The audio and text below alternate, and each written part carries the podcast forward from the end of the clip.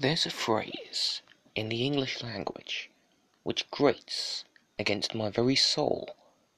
It's pretty much devoid of any meaning these days, and its overuse devalues it even further.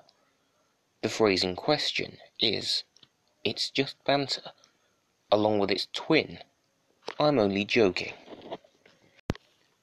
To be honest, my issue with banter is less of a linguistic thing and more of a notional thing, even though both of these are closely linked. The word banter has been thrown around increasingly over the past several years, usually to signify a humorous dialogue between any pair or group of people. What concerns me is that as the use of the word increases, so does the lack of clarity over where humour ends and where awkwardness, tension, and cruelty begin.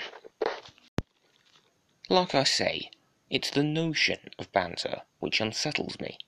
Specifically, it's the contexts in which it's used which I find confusing. It seems to me that what qualifies as banter or a joke in the modern era has stretched from being a point of laughable commentary which elicits a delighted response from its recipients to being essentially hate speech. This sums up my problem with the word banter. It's being used to justify all kinds of comments and speeches which are at best questionable and at worst degrading. Anyone can spew any kind of racist, sexist, homophobic, anti Semitic nonsense, and then pass it off as being just a bit of banter. The most disturbing, disgusting, destructive comments can be followed by the words, It's just a joke, as if this removes the emotional or psychological ramifications of what's been said. This is the trouble with words and language. Given that the bulk of their influence is on people's minds and emotions, it can be difficult to see their impact. What makes things harder is that certain words can affect people differently. I can say something which will mean nothing to one person, yet will traumatize someone else. Because of this, the culture of banter can be a minefield. Making what initially seems like a harmless joke can bring up some fairly upsetting reactions.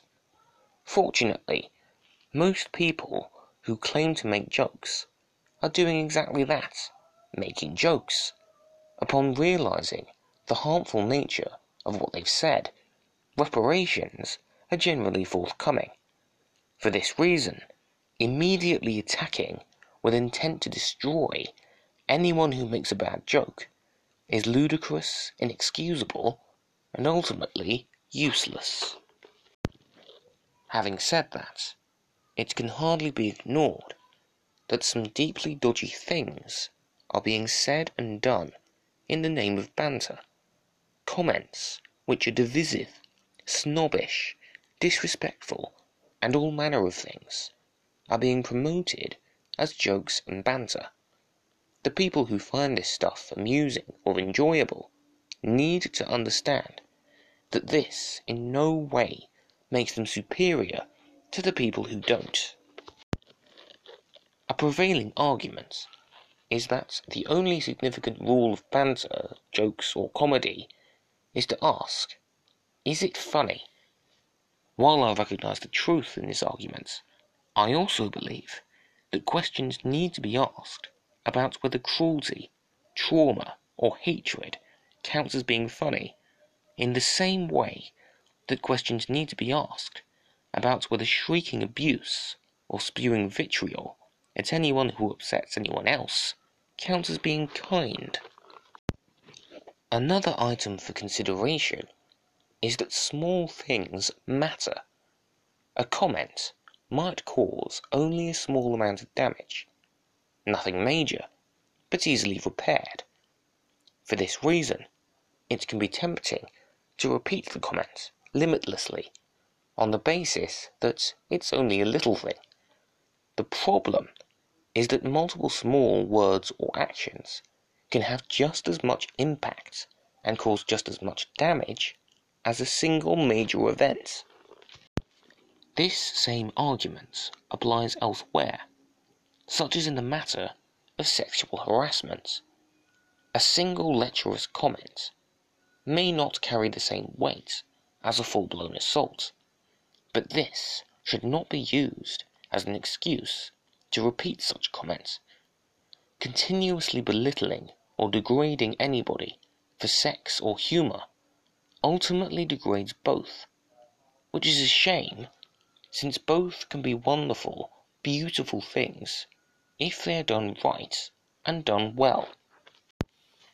At the end of the day, when it comes to banter, it's important to ask ourselves which is better, being funny or being kind?